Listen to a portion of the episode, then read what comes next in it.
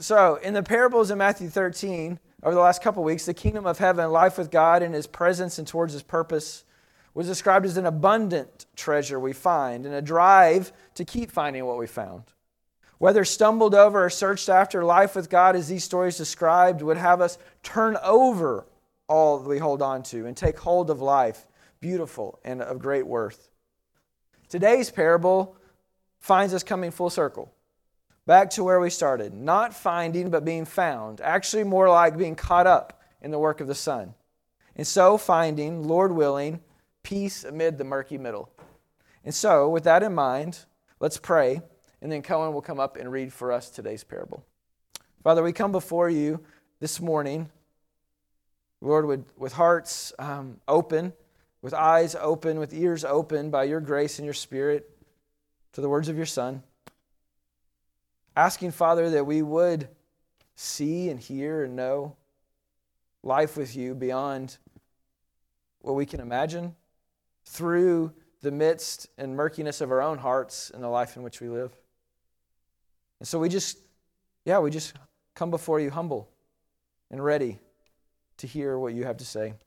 In your son's name we pray. Amen.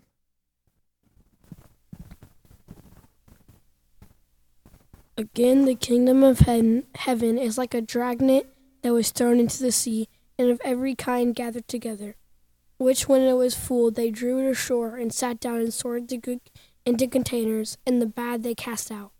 So it be at the consummation of the age. The angels will go out and separate the evil from the midst of the righteous, and throw them into the fiery furnace. In that place there will be a weeping and gnashing of teeth. Thanks, buddy.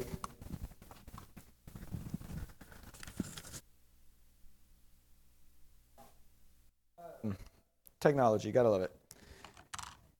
So we'll need a bit more context to understand our story, especially in a manner that trains us in the kingdom of heaven, so that we might be like scribes, wisely, able to live wisely and share that wisdom with others. Um, this story, often taken alone, kind of might find us lost, but if we take it in the context, I think we'll find what we're looking for. So, again, grab your Bibles, open to Matthew 13, and follow along through the subtitles at least which might off, be off sometimes. If you read the pastoral note, you might remember. But uh, they do come in handy on occasions like today. So, if you're familiar with Matthew 13, um, it's a chapter full of stories. Stories that start off in the first couple verses uh, where Jesus is speaking to crowds gathered, those who had come to see him and hear him in hopes of finding something for which they were searching from Jesus. He tells those that are looking for something from him these stories. But he also tells these stories and discusses these stories with his disciples, those who have apprenticed themselves to him, looking to learn from him the way of making a life with God work. Those who wanted something at the surface level, maybe, um, maybe something desperately, and those who had desperately and at least openly given their lives to following Jesus. So, stories that were told in public places and stories in conversation. That's what Matthew 13 is full of. The stories begin in verse 3 with an indiscriminate sowing of good seed. A sower went out to sow, Jesus says. As he sowed, some seeds fell along a path, other seeds fell along rocky ground, other seeds fell among thorns, and other seeds fell on good soil and produced grain, some of a hundredfold. The seed that, as the story unfolds, we learn produces an abundant fold when conditions are right 100, 60, 30. While the seed was good, it doesn't always land in a place where its abundance could be experienced in fullness. Whether it was on the, the path where it got eaten up by the birds right away, in the, in the rocky ground where it couldn't, roots couldn't go deep, or in the thorny areas where the cares of the world choked it out. Regardless, the sower went on just to sowing. He just kept throwing the seed out indiscriminately onto all the soils that were there. The next story in verse 24 follows a similar traje- trajectory. Jesus says the kingdom of heaven may be compared to a man who sowed good seed in his field. But his enemy came and sowed weeds among the wheat. This time, the seed is seed sowed is called good at the get-go, just in case we were wondering. And the obstacle to health and harvest is not the soil, but the efforts of his enemy to get the sower to scrap the whole thing and start over by sowing weeds among the wheat. That's what the enemy would do. He wanted to ruin the crop, right? That's why, he's, that's why it's an enemy that sows these wheat seeds, right? He wants to destroy it, make him have to start all the way over again, till it all up and begin again, burn it all down and start, start anew. Yet the sower won't take the bait. Verse 29 Let, Lest in gathering the weeds you root up the wheat along with them, says the sower. Let them grow together until the harvest. And at the harvest time, I'll tell the reapers gather the weeds first and bind them in bundles to be burned, but gather the wheat into my barn. Despite the obstacles of weeds and wheat growing together, whether having to start over and scrap over again or try to go through and pull out one weed at a time, which the sower said would cause more damage than good. His servants, he, he instructs his servants to tend to both and sort them out at the harvest time. When the time of growth is complete, then we'll carefully and painstakingly separate what is made to last and what was never intended to. He'll do double work at the end, essentially, says the farmer. In these parables, life with God is depicted by Jesus as a life unfolding under the efforts of an indiscriminate, patient sower, willing to do double work at the end. And despite such unorthodox methods, which most of the people listening would have recognized immediately, right? As a farmer, you don't waste seeds by just throwing them everywhere. You've got tilled soil. You like you're, you're, you know where the rocky soil is. You know where the grainy soil, the, the thorny soil is. You know where the path is. You're throwing out seed, but you're not just throwing willy nilly, right? Like, and as a farmer, you know if there's weeds, um, wheat, uh, weeds amongst the wheat that you got to do something about it, lest the weeds might take over, right? Like, unless you lose a part of your crop, lose some of the nutrition that's needed. Like, it would have been unorthodox, both to be indiscriminate and to be patient. These, and yet, at the same time, we don't just hear an unorthodox manner, but we see in these stories the one who gathers in abundance 30, 60, and 100 fold in the end. So not only are the methods weird, but the ending is, is well, it's a fairy tale. Such a picture comes across like a bad fairy tale, especially to a first century Jew, right? At least, especially to those who are proverbially trained. Those who are looking to get out of these parables some sort of truth of, of, of here's the one thing if, we can do um, to, to live, a principle to live on, right? It feels like it's unorthodox. It feels like it's, it's a bad fairy tale. It lacks all practical insight. So we're supposed to just go and live indiscriminately and patiently and naively, propagating hopes and, and habits that, that have no real world connection. That's what the way the stories would have initially been heard. Perhaps that's why Jesus adds a few more stories. The first two are practical. In verse 31, Jesus goes on. He says, The kingdom of heaven is like a grain of mustard seed, the smallest of all seeds, but when it is grown, is larger than all the garden plants and becomes a tree, so that the birds come and make nest in its branches. Continuing, Jesus says, the kingdom of heaven is like leaven, hid in three measures of flour, till it was all leavened. A mustard seed sowed, a tiny seed, as tiny as the period at the end of this sentence, yet grows into something much larger and more inclusive than its starting proportions would, would predict. The leaven hidden in the product of the wheat, the flour, something small in size and in proportion, but having a tremendous, formative, and, if we're honest, delicious impact on the thing being made. Because who doesn't who wants unleavened bread? We've, we've tried it, right? It's not that great. Crackers are good, but this stuff, that's the way to go. Right? Listen, a mustard seed and leaven, neither is a hard is hard to imagine the impact of both. Both are real examples of significant realities that are commonplace enough and so often overlooked. The power of the mustard seed, the implication in its growth, the, the what leaven does to make life whole and good. But having been primed in the practical, the following two stories return us to the fairy tale. So Jesus knows in the first two stories that, the, that if you have any practical sense, those stories might be a little offensive to you or at least make you dismiss them, right? Because they don't make a lot of sense. They're fairy tales. So he gives you a couple practical examples of, well, maybe even in the practicalities of life, you're missing something that's pretty spectacular. like a little bitty tiny seed that becomes a large tree and which even houses the birds of the air. Or like this little leaven that's hidden in the flour that becomes this thing that allows you to enjoy bread in its fullness and all that it could be, right? Like maybe if you miss some of those practical things, maybe you might miss or some of the bigger things. Maybe if those practical things are true, then maybe the way the kingdom of God works in ways that we often miss is actually true too. And so Jesus brings us back to fairy tale kind of land to, in a little bit of a way in verse 44, the stories that we've told the last few weeks. The kingdom of heaven is like treasure hidden in a field. Kind of sounds like a fairy tale, right? Like, like a merchant in search of fine pearls, right? Like one who's on this journey.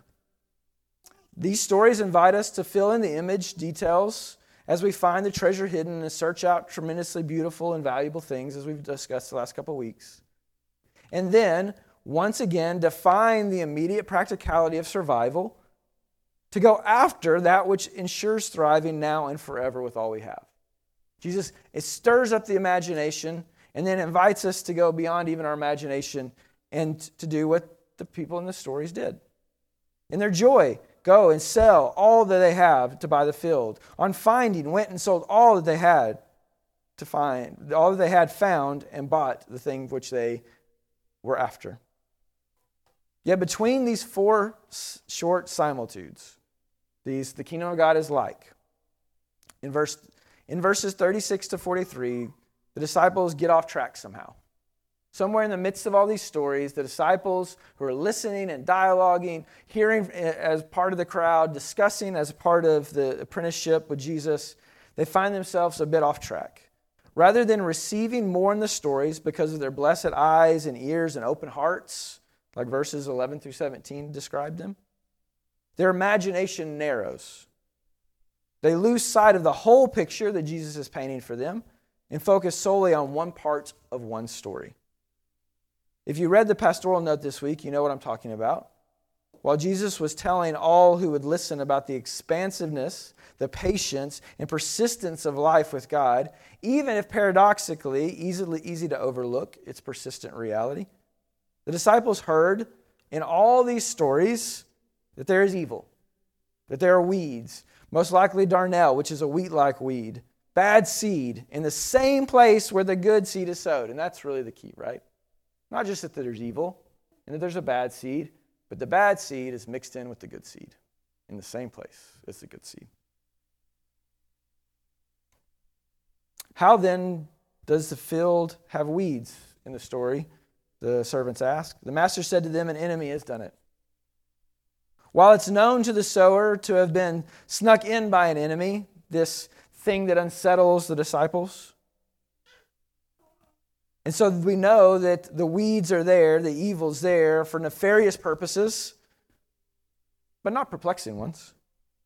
It won't be taken out until the time for growing has reached its maturation. While the sower wasn't baffled at the source or the solution, the disciples were. While the sower wasn't baffled of where the weeds came from, they came from an enemy. Nor was he baffled at the solution. They asked in the story, the servants asked, What do we do? He says, Here's what we do. Neither the source or the solution baffles the sower, but the disciples were baffled. And so they demand of Jesus in verse 36 explain to us the parable of the weeds of the field. Was it a story about weeds? Weeds were in the story. But again, the story had so many more components in that, right? It's not unreasonable for the disciples, though, to get honed in on this one thing in one story, the weeds, even though there was so much more in the descriptions surrounding it. After all, their history of faith, their expectation of being chosen and set apart by God, by its very nature was separationist, right? Their inclusion in life with God demanded on excluding bad seeds, especially for a first century Jew. But I would say probably for a lot of our own histories in faith, right? Surely they thought their future of faith, their expectation of being with God, meant a further and fuller separation than they had already known. Their life with God was going to clear out all the weeds, everything that wasn't good. Good seeds sown on all kinds of soil, they could at least partly get. The good soil would be distinct, separated from the poor soils, rock, thorny, or compact, whether by the nature of cultivation, because the farmer has done the hard work of tilling the soil, of clearing out the rock, of t- taking down the thorns, or it's, it's a field and it's not a path, right? It's not a road, it's use. So there's distinction in the soils, right? But bad seed mixed in with good seed, weeds among the wheat, and allowed to stay mixed in, now that is an altogether different image than their hearts and their heads had envisioned. I'm not sure that we're all that different as the disciples today. Listen, we love the stories of abundance, of finding treasure and fine pearls, of being lost and found, brought home and restored. And we listen, I don't think we even mind so much the stories that depict the clear boundaries of life with God. Soft soil, cleared out soil, tilled and ready soil. Those images give us something to aim for, at least, right? Something to prepare our hearts for. But stories where the separating action is delayed or left to an in judgment, someone else's judgment besides our own, even if it is for the good, unsettles us. How many of us were unsettled at the last words that Cohen read for us in the story? Place of weeping, of and gnashing of teeth, right? Fiery furnace. How, how much that unsettles us, right? It's, it, it unsettles us. The disciples, missing of the point, initially shuts down the conversation. We know this because Jesus ended his explanation of the wheat and the weeds to his apprentices the same way he did his parable to the crowd. In verse 9 and verse 43 are the same. He who has ears, let him hear. That's Jesus' way of shutting down conversation. It's been said. So go, go. Sit on it. Let it sink in, right? Jesus is thus saying to the disciples, the disciples are acting more like the crowds in their thinking about the weeds, in their obsession with the weeds, in their, in their focus on the weeds. They're ones who lack in their, their, in their hearing, they do not hear, nor do they understand that they're missing something. Rather than being ones open into more, rather being ones who have been given the secrets of the kingdom of heaven, who have been blessed with eyes to see and ears to hear. Something happens in the disciples. Their focus and their fear actually shrinks their imagination. Nevertheless, even though the conversation is shut down at the at, in verse 43, as is his habit, Jesus does get to the heart of their inquiry and reveals why their hearts were so focused on this particular particularity. Jesus' explanation, while again shuts down the conversation, actually gets to the heart of their hearts. So let's read Jesus' explanation and I'll talk about why. Jesus answered, in verse 37 The one who sows the good seed is the Son of Man. The field is the world, and the good seed is the sons of the kingdom of God, sons of the kingdom. The weeds are the sons of the evil one, and the enemy who sowed them is the devil. The harvest is the consummation of the age, and the reapers are angels. So, what receives six verses in the actual story now receives two quick hitting verses in the explanation. So Jesus, in those first two verses, in 37 and 38, explains 95% of the story that he just told. He gives all the parts, goes through it, right? But he doesn't stop there. He keeps going. He says, just as the weeds are gathered and burned in the fire, which that's is all the space in the story that that, that that part of the story contained, right? That the weeds in the fire contained, right? That's it. So it will be at the close of the age. The Son of Man will send the angels, and they will gather out of his kingdom all causes of sin and lawbreakers, and throw them into the fiery furnace, in the place where there will be weeping and gnashing of teeth. And the righteous will shine like the sun in the kingdom of their Father. So, what received half of a verse of focus in the story gets a weighty three in the explanation. Jesus knew what was on the disciples' minds and their hearts by the way they asked the question Tell us the story of the weeds. And so he addresses what they're after. He doesn't ignore it, but he doesn't necessarily let it be the only thing that he talks about. But why is this such a big deal for the disciples? Why are the weeds such a big deal? Why do they focus in on that? Maybe the disciples focused on the weeds because they were afraid that the weeds would take over, ruin, or even prevent the harvest. After all, their history of faith has been a people who, at times, like, like got uprooted, taken away into exile, right? At times in their face history, they have been ones who the, the ways of the world, the things of the world had basically overgrown all the ways of God, right? So maybe they fear that, hey, listen, history is going to repeat itself. They fear the weeds because if there's weeds amongst the wheat, then maybe God's will won't be done. Maybe we can't live in God's kingdom forever, right? Maybe disciples were focused on the weeds because they feared that if there was a mixing of good and bad seeds in the soil, they might be weeds rather than wheat. And who doesn't worry about that when they're all mixed up in the middle? Well, if there's two kinds of seeds in the same field, in the same soil, what am I? Maybe the disciples were focused on the weeds because they feared that life with Jesus would not be what they envisioned when they gave their lives to his apprentice, to be his apprentices. That, that maybe this life wasn't just going to automatically lead to a clean slate, a clean field, a clean do over.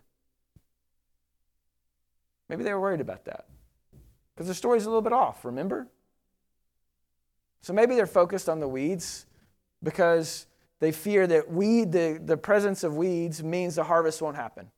Maybe but they're afraid of the weeds because they think the presence of weeds might mean they're weeds too. right? Maybe they're, they're, they're focused on the weeds and fearful because maybe that means that life with Jesus isn't going to be quite as clean and clear cut as they'd expected. Maybe they were afraid of the weeds lastly, because they were afraid if things didn't change right now, they never, much less forever, would change. What would be the point of life in God's kingdom if it's just a mixed and muddied mess? Maybe their focus and their fear kept them from seeing what the big picture was. While Jesus' story invited his disciples to dwell deeply on a depiction of an intimate, patient, and persistent, and ultimately abundantly successful sower of good seeds, right? Even when weeds were purposely mixed in, which means even more is the, the sower competent to handle the inevitably mixed in rocks and thorns. But while Jesus' stories invite the disciples to dwell deeply on a depiction of an intimate, patient, persistent, and ultimately abundantly successful sower of good seeds, the disciples' focus and fear suffocated their imagination and their faith to receive more, to live by faith. Jesus' explanation, while not indulging their fascination with the weeds, does begin to free them from these fears, though. Here's how Again, if like in the story of the, the person in the field and of the merchant, even to some degree the sheep and the coin, when we imagine those stories, we always we have a picture of someone in our head. Maybe even of the shepherd who's coming or the lady who's doing the sweeping or whatever. We have an image of someone. Maybe that's come from a story that we've told, maybe it's a painting we've seen, maybe it's just whatever we have in our head. And the same would be true when you're just hearing a story about a sower, a farmer out in the field, just doing the same thing. But Jesus, in this, in his explanation, does something for the disciples. He helps them a little bit.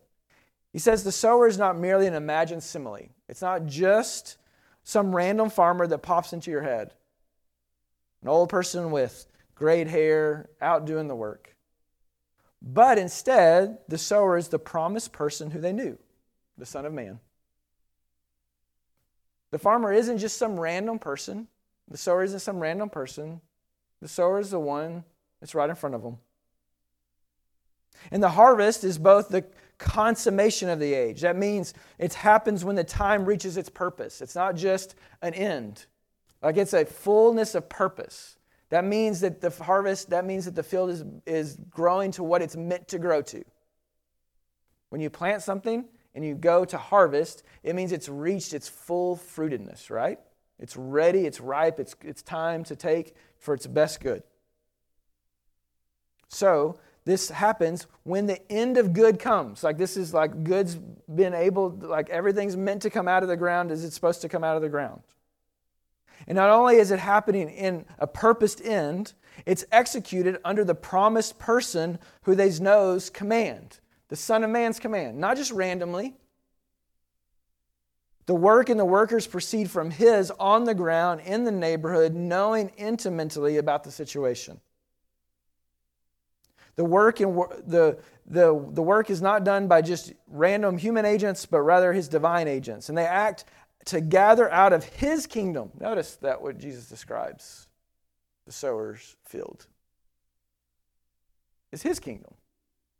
Not a God distant in idea kingdom, but the Son of Man's kingdom, the person they know's kingdom. And yes, it's his father's field, but it's his father's field that he gave the Son. All that would keep them from flourishing fully and forever is removed.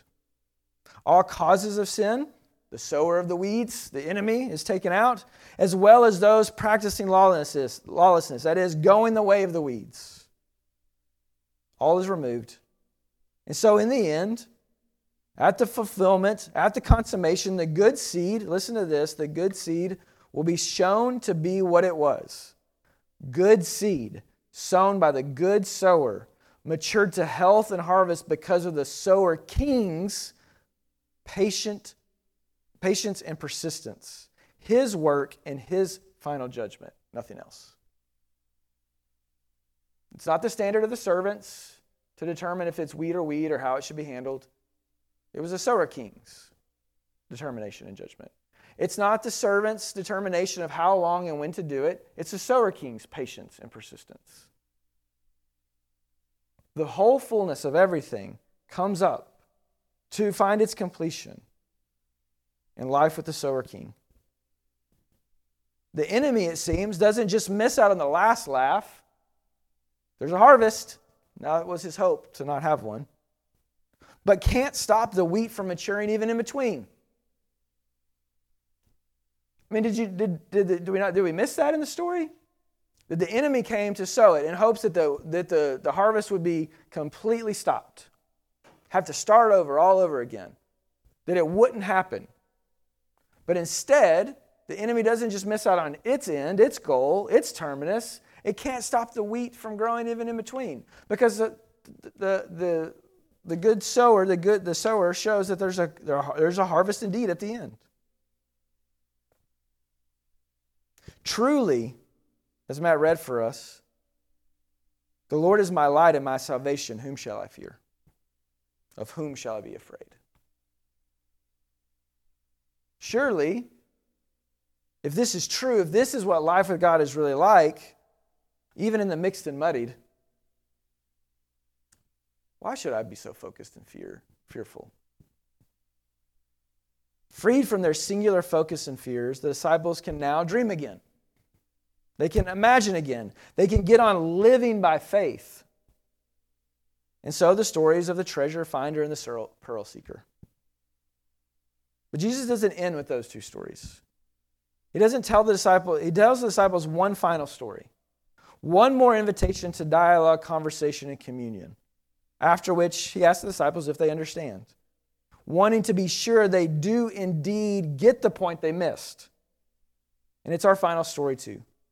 It's a story of being caught in the end, found in the sower king's life and purposes, even in the mixed and murky waters. And so we may think that the story that Cohen read for us is just a repeat of the wheat and the weeds, because there's a lot of similarities, right?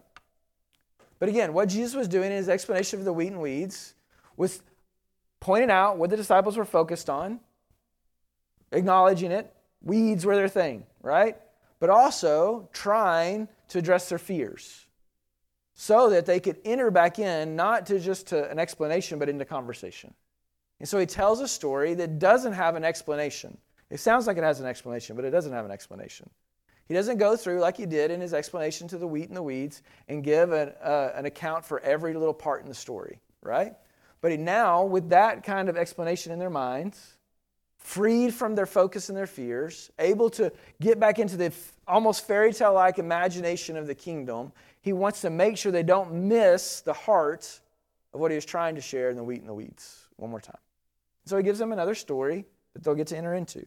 Notice what Jesus says in verse 47. I believe it's 47, right?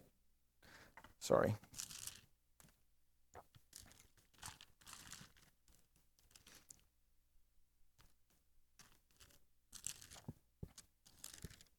Yeah, verse 47. Again, the kingdom of heaven is like a dragnet that was thrown into the sea and of every kind gathered together. Now, there's a couple of things I wanted to point out that I think are helpful.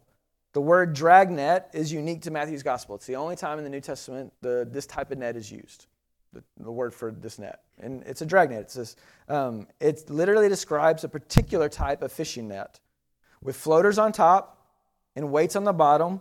And it's usually something that's pulled out between two or more boats.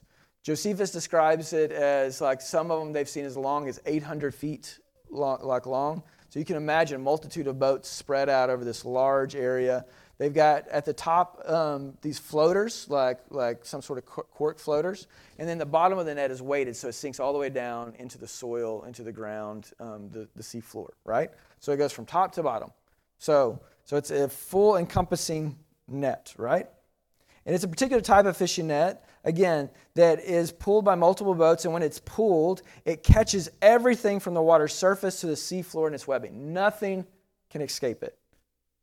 It's a net that when it's moving, when it's being drugged to its fullness, it's too big and wide for any creature or piece of trash or plant or any other thing to avoid. Everything gets caught in it, not just fish. Everything gets caught in a dragnet. It's not a net used to catch a particular kind of fish or thing. This isn't like a net that's just for minnows. You ever seen the minnow nets, right? You know what the minnow nets are? You can just cast them out, got little weights on them, kind of kind of umbrella out and then sink in. They're just for minnows. Sometimes you might get a little like like bass in there or whatever, but you're not going to get the big fish, right? There's nets for tuna. We've all watched the, the shows, right? Or crab or whatever. There's nets for particular fish, right? Particular kinds of fish. This is not it. This is not a net like that. This is a net that catches everything trash, fish, like any sort of creature that was swimming, any sort of thing that was floating, anything in its way, it catches it all. And so Jesus says, and again, the text on the screen reads it.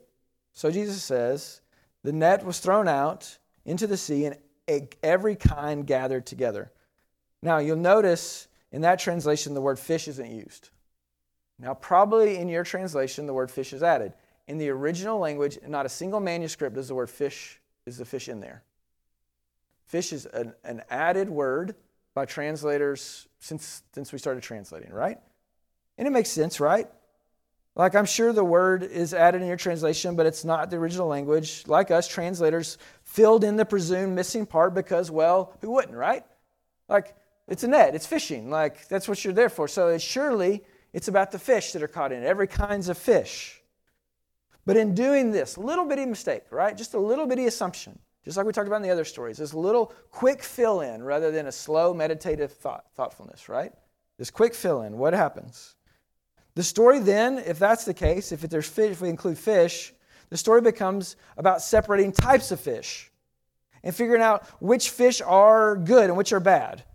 Which ones are there meant to be there, which ones are not meant to be there. And what happens is we ultimately end up back again at the weed and the wheats focus.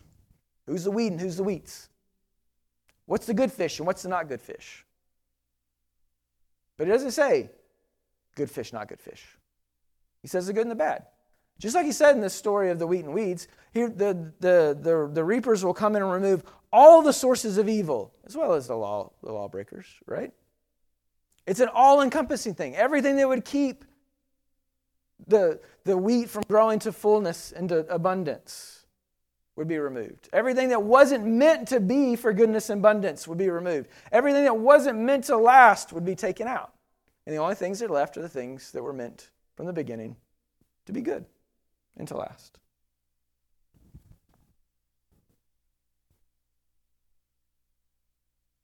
But if we just keep putting the fish, we find ourselves back where we were with the wheat and the weeds. So Jesus, in his kindness and his intelligence, his, his, his, his sheer brilliance, gives them a story, again, to bring them back into the storytelling mode, a story where they can't get focused too much on the particulars. I mean, try to get particular about an image. Jesus saying that, that, that God's life and purposes catch not just fish, but everything in existence. Try to get too particular in that image, right? How you would go crazy trying to pick, figure out all the good and the bad, right? That's the point. You would go crazy trying to analogously um, pick out what is every good possible thing that they could find. And believe me, if you read the if you read commentaries and and religious history, the church has been trying to figure that out for a long time. There's no endless parade of, well, here's the 713 different types of fish in the Sea of Galilee, and these would have been the good ones. So these good ones must mean this kind of stuff. These bad ones must be that kind of stuff. Here's the other bad stuff that you could find, the decaying things you could find. And like there is no unlimitedness to this kind of crazy analogy interpretation that's gone on in our church history. All because we put the word fish back in the translation. But you keep the word fish out, then it's just everything. Everything that's not good, that's not meant to last, gets thrown back, tossed out. Everything that's good, that's meant for good, caught in God's good purposes, gets put in the containers, brought into his house, made for its usefulness, used for what it's made for. All those kind of things. But the story doesn't end there. That's the story, but it keeps going. So it catches everything, which when it's full, they drew it ashore and sat down and sorted the good into containers and the bad they cast out. So it will be in the consummation of the age. When it was full, similar to the wheat and weeds, everything in the kingdom gets drawn up towards its fullness. So when the net can't contain anymore, when it's being drug in, from the depths towards the shore, bringing everything in toward it, moving towards its purpose when it's completely full. And they'll go at a speed that allows it to fill, right?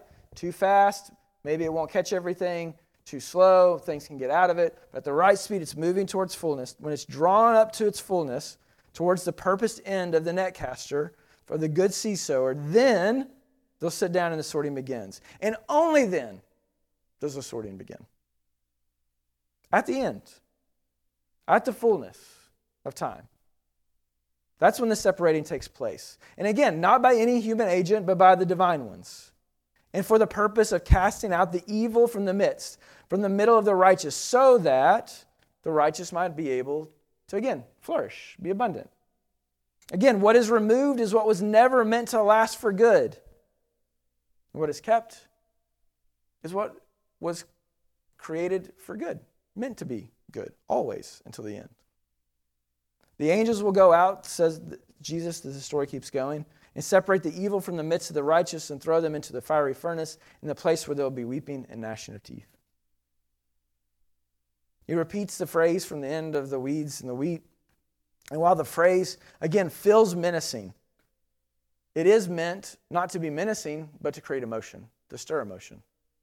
Because again, the disciples in their focus, right? When they when they asked about the weeds, they were really concerned about the end of evil, of how evil and good worked within their life, of what they're getting to. And so they were concerned about the end, right? And are we going to be insiders or outsiders, ones who remain in or cast out? And so Jesus wants to stir some emotion. And he wants to, again, to connect back into the story he's told before. But this term, being thrown into a place of weeping and gnashing of teeth, thrown into a fire in a place of weeping and gnashing of teeth, is a math, Matthew, Mathenian way of denoting something particular. He uses it more than anybody. I think it's used seven times in the New Testament, five in Matthew's gospel, right? Matthew, when Matthew says it, it denotes extreme sorrow and intense emotion. But not just general sorrow or intense emotion, but the intense emotion, extreme sorrow at exclusion from the blessing of God. It's always talked about in this exclusion from God's blessing of life with Him, being removed and cast out of life with Him. It is what we feel when we discover that we are no longer found in His presence, that we're no longer caught up in the net or the field, that we're no longer caught up in His good purposes, that somehow now we're out of the story. That's the emotion that it's meant to stir. The extreme emotion, the extreme sorrow and intense emotion that happens when you realize that you're no longer caught up in something bigger than you, grander than you, something full and forever. Jesus knows that in all the conversation and images of found and finding, it's easy to get caught up and focus on particulars, usually because of fear of missing out somehow. And so he invites his disciples and us to get caught in a, in a to not get caught in a focus and fear that narrows our vision of life with him, but to be caught in the in the peace of his life, his kingdom, even as mixed and murky as it may be for the moment. So that we might live now as we'll live then by his patient, persistent, intimate work. Living as if we really believe the world, while inhabited by weeds, a place full of all kinds of junk and stuff in the sea, a place where we can be lost or buried, is also a place where we can be found and find treasure hidden where we make a living in incredible beauty and value along our journey if we're looking for it, if we have eyes to see and ears to hear. Or, as the Apostle Paul would later say it, in our time, something new has been added. What Moses and the prophets witnessed to all those years happened. The God setting things right that we read about has become Jesus setting things right for us. And not only for us, but for everyone who believes in him. For there is no difference between us and them in this. Since we've compiled this long and sorry record as sinners, both us and them, and proved that we are utterly incapable of living the glorious lives God wills for us. God did it for us. Out of sheer generosity, He put us in right standing with Himself, a pure gift. He got us out of the mess we're in, the murky middle, and restored us to where He always wanted us to be the harvest, the end. And He did it by means of Jesus Christ. God sacrificed Jesus on the altar of the world to clear that world of sin. Having faith in Him sets us in the clear. God decided on this course of action in few, view of the public, told the story of the wheat and the weeds where everyone could hear. To set the world in the clear with himself through the sacrifice of Jesus, finally taking care of the sins he had so patiently endured. This is not only clear, but it's now. This is current history. God sets things right. He also makes it possible for us to live in his rightness. So, for just about two minutes is all we've got time for today. I'm sorry. Is there anything keeping you from seeing the full picture Jesus is painting? Or living into it? A particular focus or fear? And if there is, or maybe even if there isn't, how is this parable inviting you into peace? To being caught up in something that might have some mixed murkiness to it, but is moving towards your good and the good of all. I'll pray for us. Give us about two minutes, and then Chaz will lead us. Chaz and Sam will lead us in worship. Father, we thank you.